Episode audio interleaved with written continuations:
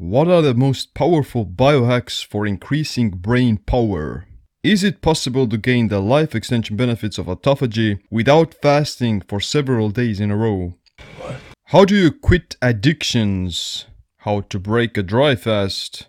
And what kind of routines and habits keep me on point? What the hell? These are some of the few questions we're going to be talking about in today's Body Mind Empowerment podcast. My name is Siim Land and this is a special Q&A episode about the questions I asked from my YouTube community page. I want to ask you a bunch of questions, and I want to have them answered immediately. Without further ado, let's talk about Body Mind Empowerment. Get stronger, faster, smarter, quicker, friendlier, more helpful, more driven. Everything the body needs. Control your mind. Okay, I'm gonna start off with probably one of the most juiciest and uh, interesting questions of the bunch. Is it possible to gain the benefits of autophagy without doing days long fasts? So let's go through some of the basics. Autophagy is the cellular detoxification process that requires the abstinence of nutrients. Any type of energy, whether from carbs, protein, fat, exogenous ketones, BCAAs, or fiber, will inhibit autophagy to some degree. To induce autophagy, your liver glycogen needs to be low.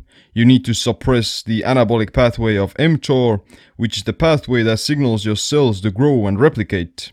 You also need to upregulate AMPK, which is the fuel sensor that gets released in energy deprivation and fat burning. And you need to be in this depleted state for at least a day or even more. Autophagy is a very new thing and we don't know much about it, and that's what the current research is showing us. However, what we also know is that autophagy is a matter of degree and it's happening in different tissues all the time.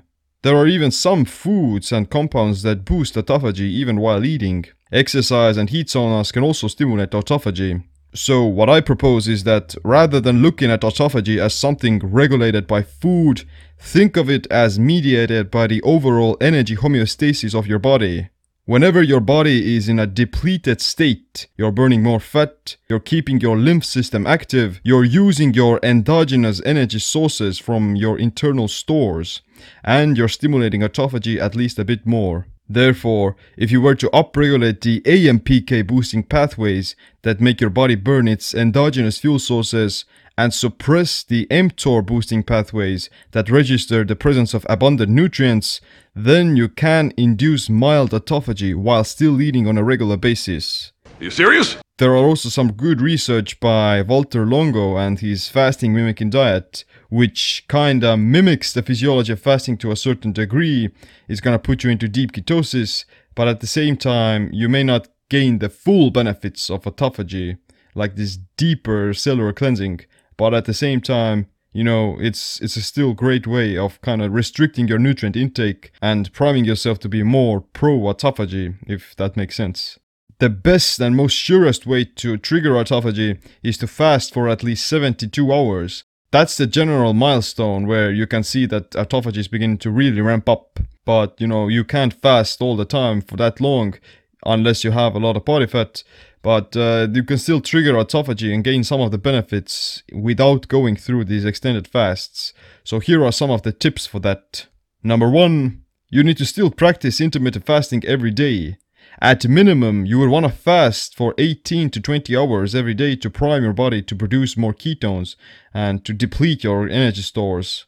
The truth is that you're not actually fasting as long as you think you are because digesting food takes a long time and before you can enter into a fasted state, you need to be burnt off the energy or the calories that you consumed in your last meal.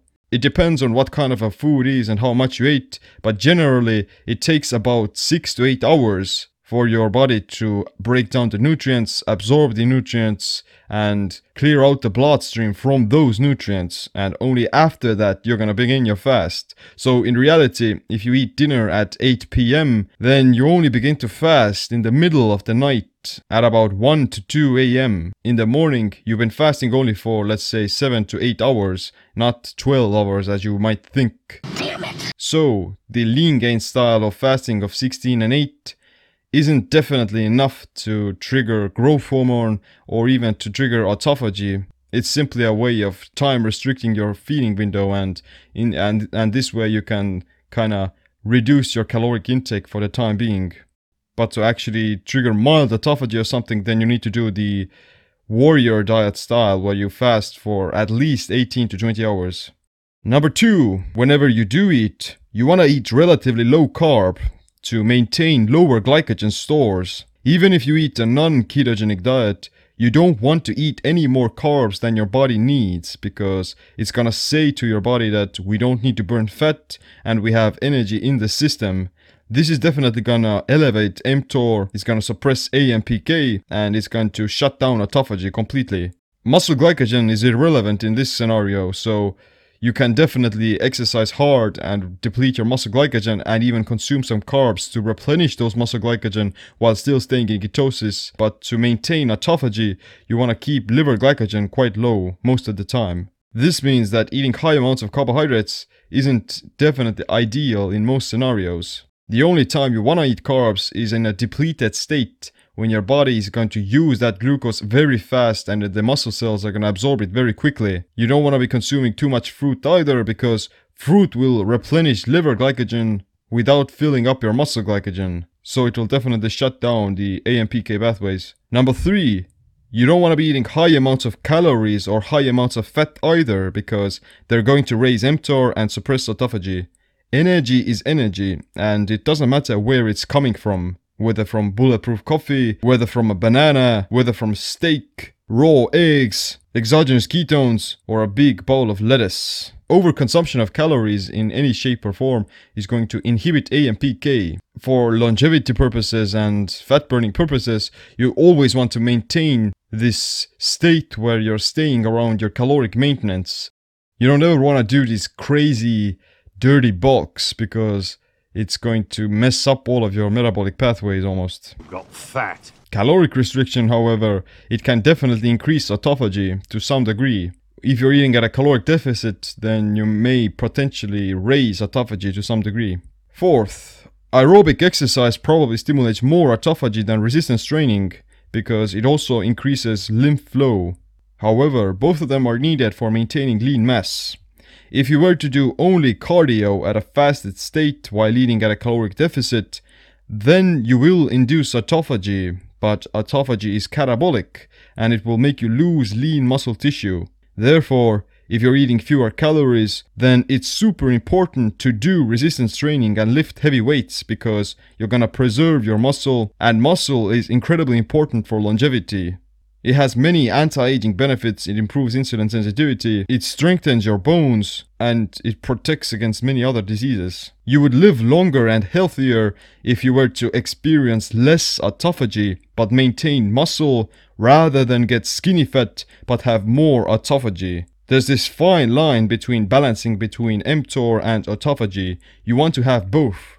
5. Certain foods also stimulate autophagy, like coffee, green tea, turmeric, ginger, ginseng, medicinal mushrooms, adaptogenic herbs, berberine, and elderberries. The idea is to activate AMPK, which signals your body that it needs to switch over to burning its energy backup stores. All of them are these kinds of herbs that have this hormetic effect on your body. They have small amounts of anti-nutrients and they activate the NRF2 pathway, which is the main antioxidant pathway in your body. This is gonna have a beneficial anti-fragile and hormetic effect on your entire body, and triggering autophagy is probably a part of it. Number 6. Everything that stimulates the lymph system will have a carryover effect to autophagy as well sweating through exercise, hot yoga, heat saunas, infrared saunas, rebounding, bouncing around on your feet. Everything that keeps your blood flowing can at least help you with flushing out the toxins in your body. If you've accumulated a ton of waste material and certain toxins into your system, then you're not going to even trigger autophagy until you've cleaned out your body first. So that's why if your purpose is to activate autophagy more, then you want to always maintain this semi-depleted state. Doing stuff like ice cold baths, coffee enemas, different inversion tables, salt flushes, taking activated charcoal, spirulina, all of those things that help you detox your body, they can help you to trigger autophagy faster and they can also make you enter a fasted state also quite rapidly. As soon as your body gets depleted, that's a sign to raise AMPK and in so doing activate autophagy as well. Number 7. Suppressing insulin and eating less protein will suppress mTOR which can help to raise autophagy. Too much autophagy can make you catabolic if you stay there for too long. That's why I prefer to stay in a semi-autophagy state most of the time, and whenever I'm trying to build muscle after resistance training, I deliberately make myself more anabolic with eating slightly more protein and other amino acids. You can also take these supplements that promote muscle growth, like leucine, HMB, or creatine, or stuff like that. They're gonna stimulate mTOR and promote muscle growth, but because I'm already staying in semi-autophagy and very deep ketosis most of the day with fasting, exercise, heat saunas, and autophagy boosting foods, then I create this buffer zone and I kind of reap the benefits of both worlds. Number 8. Dry fasting is especially effective when triggering autophagy and putting yourself into ketosis faster. When you're not eating food and you started to fast, then before your body can trigger autophagy, then it still needs to go through this period of digesting the food that you ate last night and also absorbing the other nutrients. Drinking water itself is still a form of energy. It's not gonna give you calories that you can burn off, but it's still something that you have to digest. Hydration is definitely very crucial and you don't want to deprive yourself from water for too long and you want to make sure that you get enough electrolytes, minerals and salts and stuff like that but at the same time, dry fasting for short periods of time are very beneficial just because of the autophagy boosting effect. They also say that dry fasting is three times more effective than water fasting, so in theory, you can trigger deep autophagy with only one day of dry fasting instead of three days of water fasting.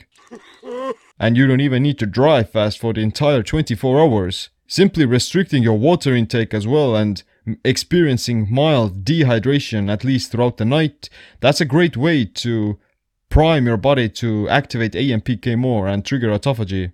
Even in this scenario, you're not actually dehydrated because burning fatty acids and converting your body fat into energy, it creates hydrogen molecules, it creates water, and you're not even gonna stop urinating while you're dry fasting. You're still burning fat, you're still producing calories from your body fat, and you're still converting body fat into water.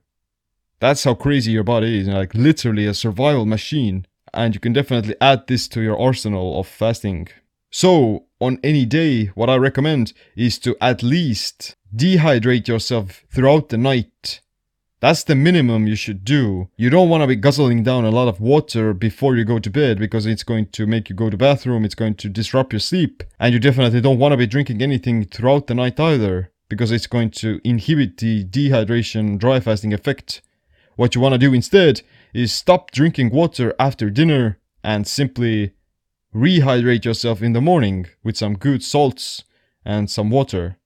That's a very simple way of activating the hormetic effect of dry fasting without actually going into a crazy dry fasting routine.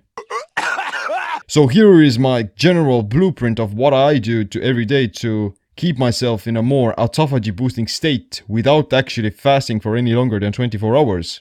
So what I do in the morning, I've been fasting for about 10 hours or so. Then I'm not going to drink a lot of water immediately either. The absolute minimum I aim for is 12 hours of dehydration. That's a good medium point because I don't want to slow down my energy production and uh, I don't want to get cramps or anything like that either because I still stay physically active throughout the day. What I break the dry fast with is is usually some hot water with a bit of baking soda, some pink Himalayan rock salt, and I mix it all together well. Baking soda is an amazing thing to drink every day and is going to promote kidney health, is going to remove the acidity in your blood that you accumulate during fasting, is going to break down some kidney stones if you have some, and it has anti-cancer properties, so you, it's safe to say that it can also maybe stimulate autophagy to some degree. I drink that cup of water and after that I kind of start rehydrating myself as well. Throughout the day, I'm gonna drink some water with some more pink Himalayan rock salt. It's gonna keep me hydrated, it's gonna keep my electrolytes in balance, and it's gonna prevent me from losing my electrolytes as well, because drinking too much water without the minerals it may cause me to go to the bathroom too often and I'm gonna lose my minerals, I'm gonna feel like crap, and I potentially get some muscle cramps as well. So, water fasting without salts and electrolytes is very bad for you, and you always want to make sure that you get some salts.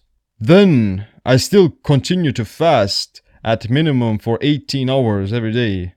On longer days, I tend to fast for 22 hours, but if I'm fasting for 18 hours, then I'm gonna break the fast with some autophagy boosting compounds. You can check out the recipe to this kind of uh, anti-aging cocktail that I make. You've probably heard about it already, but uh, it contains stuff like turmeric, ginseng, ginger, rosemary, cinnamon, chaga mushroom, spirulina, raw cacao, some more salts, and some ginseng. All of those things activate AMPK, and research has also shown that they activate autophagy as well. Potentially, it's going to break autophagy, but as we know, autophagy is a matter of degree. It's going to inhibit autophagy a little bit, but it's going to still maintain it.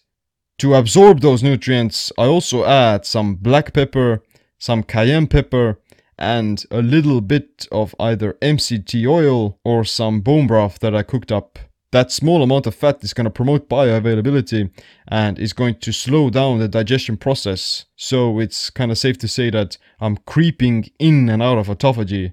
You don't want to take too much fat or you don't want to put too many compounds into the mix because you still want to maintain a relatively low carb state and low calorie state as well to stay depleted. So that's what I drink. I call it the AMPK activated autophagy activator. All rights reserved to Siim Land. After that, I continue to fast. I'm gonna even have a workout. I'm gonna move around. What I usually work out with is high intensity interval training like a Tabata session, and I usually finish off my workouts with some bodybuilding exercises. Then in the evening, I'm gonna eat a low carb keto dinner with some of the sulforaphane rich vegetables like broccoli, cauliflower, cabbage, which is gonna activate NRF2, some fermented foods, which is good for the gut microbiome, some good sources of protein like eggs, fish, organ meats, red meat for promoting muscle growth, and some healthy fats like olive oil, MCT oil, bone broth, butter, or sour cream. You want to consume a ton of these polyphenols and flavonoids that going to trigger NRF2 and probably gonna stimulate autophagy to some degree as well. But that is it for this question about autophagy, and I definitely think that you can apply at least some of these principles of depleting your body and allowing your endogenous energy production to take over. Hey, let's be careful out. Moving on with question number two. What's your advice on quitting addictions like tobacco? So, all addictions, in my opinion, are based on your identity's attachment to the addiction. You think you need something to make yourself feel full or satisfied, and uh, your ego associates that addiction with who you are, the person or the story you tell yourself who you are. That's why habits are so hard to break. You're so used to doing something that your ego has molded itself right around that thing. It's everything you see, it's everything you breathe, it's the only thing you think you are. Whenever you stop doing that activity, that addiction, you literally feel as if a part of you has been taken away or it has gone missing. It's like something has been ripped apart, like you're missing a leg or, or an arm. The key to overcoming addictions is to reconstruct your self identity in a way that neglects the addiction and rehabituates your habits. You have to become a new person in your own head. As long as you keep doing that what keeps you addicted, the more you're gonna enforce that same identity and the more engraved it becomes in your self identity. The most effective way of disassociating yourself with the addiction is to abstain from it completely for as long as you can. Basically, you have to fast. In my opinion, fasting is incredibly good for breaking addictions because it allows you to get outside of the vicious habit loop. You're gonna allow your body to reset its taste preferences and you're gonna regain your conscious state of mind. Because if you are stuck in the vicious habit loop of addiction, then it's very difficult to see anything beyond that. Like I said, you associate the habit with who you are, and it literally creates this echo chamber or a wall of brain fog around you. I'm not an addict. After you come out of a fast, you're gonna experience more sanity and more self control. You'll even feel more confident about your ability to say no to the addiction, and you're gonna go, How the hell was I so addicted in the first place? The only obstacle is the attachment itself. There's only a small wall you need to get over. After you climb over this initial obstacle, then it's very easy to stay more consistent. That obstacle is also just simply an illusion that you created in your own head. Fear, anxiety, attachment, they're all things that you created. They're invisible boundaries in your own head, created by your ego. I'm not addicted to my computer. And definitely there are some other stuff as well that you can use to quit addictions. Like I mentioned, it's all based around your self identity, and to change your self identity, you have to start with changing your self talk, changing the story you tell yourself about who you are, changing the habitual narrative that goes on inside your head every day, changing the actions that you take, and changing the ideas that you value. If you're an addicted person, then it also means that you kind of value that addiction that you're attached to. If you value health more than the addiction, like smoking or drinking, then there's no question about it. You would simply quit the addiction because you value your health more than the addiction. But if you're unable to do it, then it's uh, simply a matter of lying to yourself. You say to yourself that you want to stay healthy and stuff, but if your actions don't back up those words, then your words mean nothing. Actions speak louder than words, and the words you use to describe yourself literally create your own reality. So, maybe you can do some affirmations, start getting your skin in the game, actually doing what you said you're gonna do, suffering a little bit, so you could detach yourself from the stimulus and to also practice some foresight. Imagine what the future version of yourself would act in this situation. Is the greatest version of yourself the most empowered and the best version of yourself? Is it attached? Is it addicted to these kinds of weak minded things? Or has it mastered its own mind and doesn't fall prey to these cravings? That's an important thing to ask yourself. And it definitely requires some deep work. But like I said, all of the obstacles you experience, they're created by your own head. And you can transcend them at an instance. This very minute, you can overcome your addiction to whatever it may be at this very minute. Simply say no, draw a line in the sand, and plant your feet into the ground. Enough is enough! Let's carry on. Question number three. What are my biohacks for increasing brain power? Well, probably the most underrated and one of the most effective ways of boosting your brain power is to have a good night's sleep. Literally, you can take all the supplements in the world, you can drink as much coffee as you want, but your potential will still be inhibited by sleep deprivation.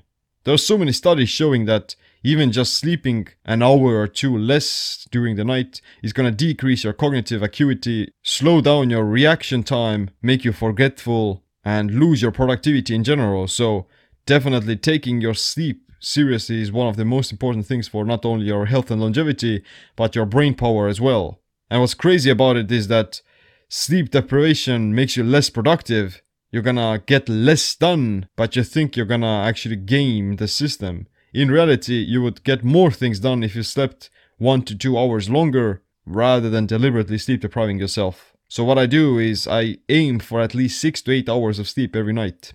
And to promote good quality sleep, I'm making sure that I'm not gonna drink too much water in the evening. I'm gonna block out blue light I'm not gonna get wired up and stressed out before going to bed.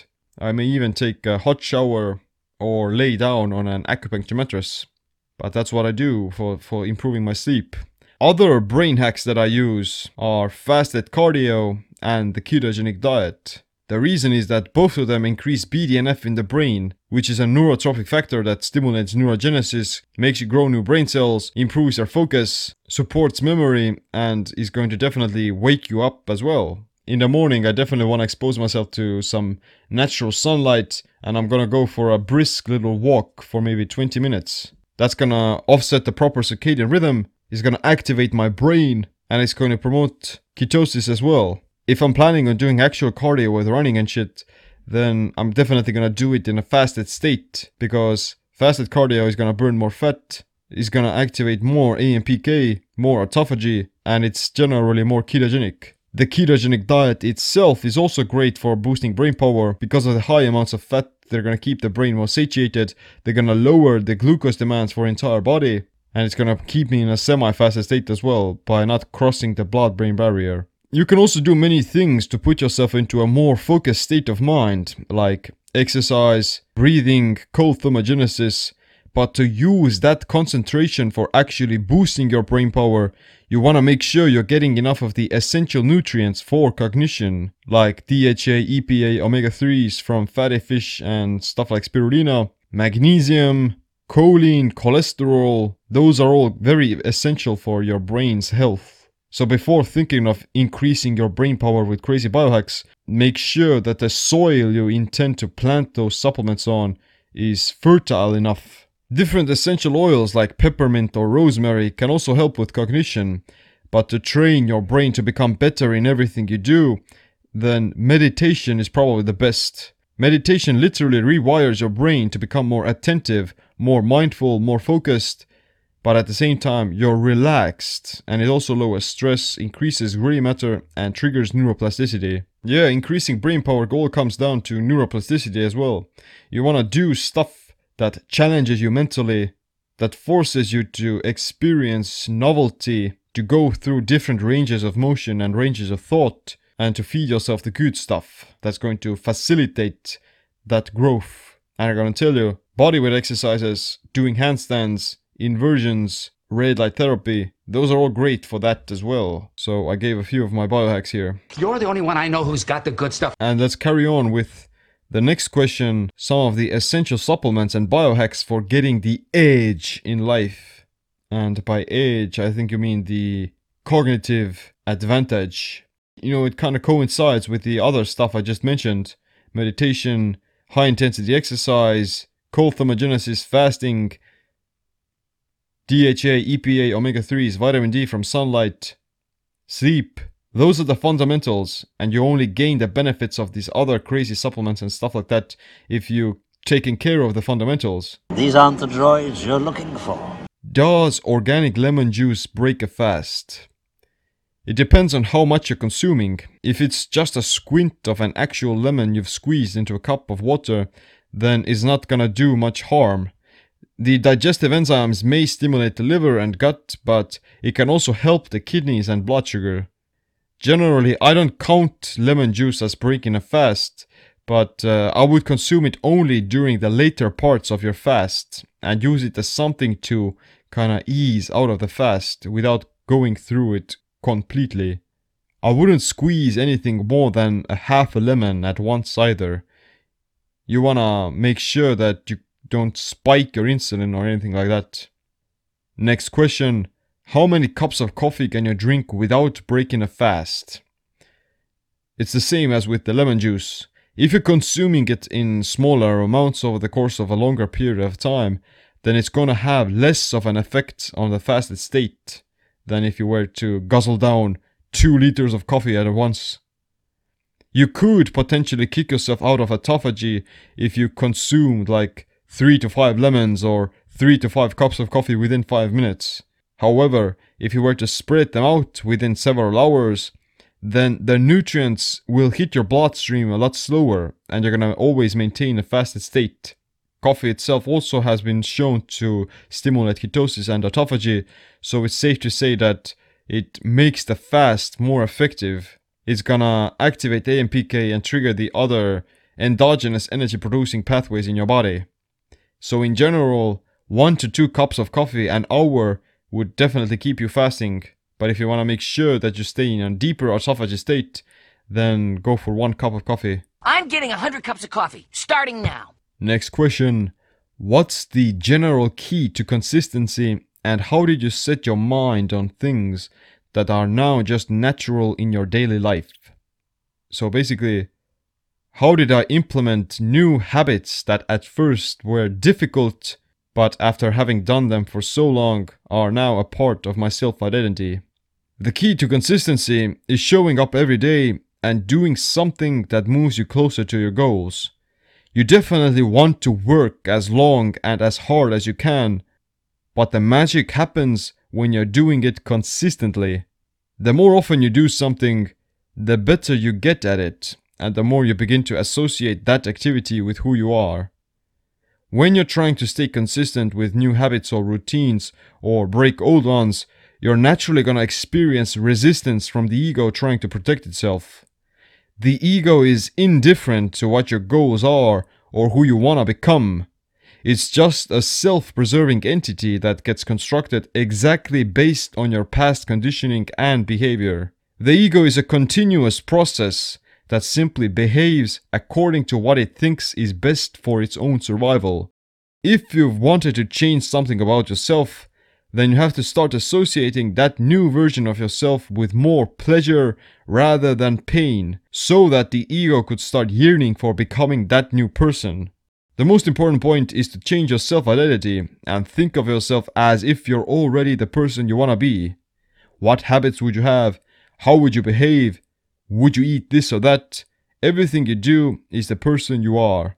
So, visualizations and affirmations they can help to reprogram your subconscious mind as to make that new self-identity a more habitual part of yourself. However, for it to actually work, you have to get your skin in the game and practice what you preach. In my own case, I've practiced certain routines and habits that I needed for achieving my goals. I didn't like writing or editing videos when I first started, but through constant repetition and affirmations, I changed that and now I actually love these things. What helped me most was the realization that even though it feels uncomfortable for me right now, I know that the only reason it feels uncomfortable and foreign to me is that it's not a part of my ego at the moment. Like I said, the ego is indifferent to your goals, and if you were to have a different ego, then you would have an entirely different understanding or a perception of those activities that you want to do as well. So it's simply another form of illusion. People who have great habits, they do it because it's a part of their self identity. At first, it may be difficult, but eventually, it becomes so accustomed to them that going back is actually more difficult. So you have to realize that the person you are right now is not set in stone, and the only reason you feel resistance towards change is because you're not the person you wanna be, and your personality and your self identity, they're always in flux. You don't wanna associate yourself with a particular way of being. You don't wanna attach yourself to not just addictions, but you don't wanna get attached to your self identity either you have to realize that you as a person have to constantly evolve and for that personal evolution to be carried out you have to slay your previous version and evolve into the much greater and more, more empowered version of yourself. It involves death and resurrection, and you have to start loving the process. My name is John Kimball, and I love my car. Next question How to break a dry fast? We already mentioned it briefly in the previous questions, but I'm gonna give you a more specific answer as well. Well, overall, it's gonna depend on how long you've been dry fasting, but in general, the first thing you wanna consume is a regular water with some sodium and potassium. It's important to also give your kidneys a break and cool them off.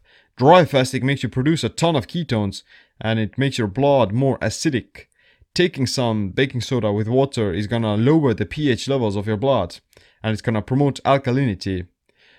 Like I mentioned earlier, what I do is I take a half teaspoon of baking soda in a cup of warm water and maybe like a dash of pink Himalayan rock salt. I'm gonna drink that and I'm gonna wait for maybe like 30 minutes. Then I will either drink water with more sodium and potassium or drink something else with electrolytes like pickle juice, coconut water, or apple cider vinegar with baking soda again. If you've dry fasted for longer than 24 hours, then I wouldn't consume any solid food until you've drank these liquids for at least a few hours. If you've dry fasted for less than 24 hours, then you can drink these things, wait an hour or so, and then eat. If you dry fasted for longer than 3 days, then I would drink those liquids and continue water fasting for at least 10 to 12 hours before eating. In general, good foods to break a fast with are easily digestible and rich in water, like steamed vegetables, cucumbers, pickles, fruit, eggs, and fermented foods. Some soup based liquids like bone broth or chicken soup are also great because they have a ton of electrolytes and minerals. You can also take some ginger or ginseng, which is gonna help with digestion and stimulate more blood flow in the gut. Next question. Is it okay to eat slightly more carbs on a ketogenic protocol if they're coming from vegetables like cruciferous and leafy greens? Basically, it depends on what kind of a keto protocol are you doing and do you need to stay in ketosis all the time. There's a difference between being in ketosis and being keto adapted. Being in ketosis is the metabolic state where you have elevated blood ketones. Being keto adapted is the condition in which your body has become accustomed to converting fatty acids and ketones into energy instead of glucose. Most people would simply want to do a keto diet just to promote keto adaptation unless you have epilepsy, some form of cancer, diabetes, or insulin resistance, then you don't have to worry about maintaining strict ketosis all the time. It will be actually beneficial to dip in and out of ketosis to promote metabolic flexibility. So, you can definitely eat slightly more carbohydrates from vegetables like cruciferous because most of it is already fiber and for that fiber to kick you out of ketosis then you would have to be consuming like a whole bucket of cabbage or broccoli. Not saying that it's impossible, but it definitely too much fiber is also is going to have a negative effect on your constipation and and it can actually hinder digestion. Now, even though cruciferous vegetables are very healthy, they have a ton of antioxidants, some anti-cancer properties as well. You don't want to be consuming too much either. The problem is that these cruciferous vegetables, they contain a ton of goitrogens. Goitrogens are these compounds that can affect the thyroid gland if you consume them too much. Foods highest in goitrogens are the cruciferous, like broccoli, cabbage, kale, and even some fruit. So, if you're suffering from low thyroid or hypothyroidism, then it's a definitely a good idea to limit your vegetable consumption. If you cook or steam those vegetables, then you're gonna lower the amount of goitrogens in them and that's going to have a less of an effect on your thyroid. But if that's not your jam, then eat all the vegetables you want. All of it. Alright, that's it for this episode of the Body Mind Empowerment Podcast. I hope you enjoyed it. I'm gonna keep making some similar Q&As in the future, so if you join my Facebook group, then you can also get an exclusive opportunity to have your question answered on the show. Leave us a review on iTunes and your other podcast social media applications. Thanks for listening. Make sure you click the like, subscribe, notification bell as well. My name is Siim. Stay questioning everything. Stay empowered.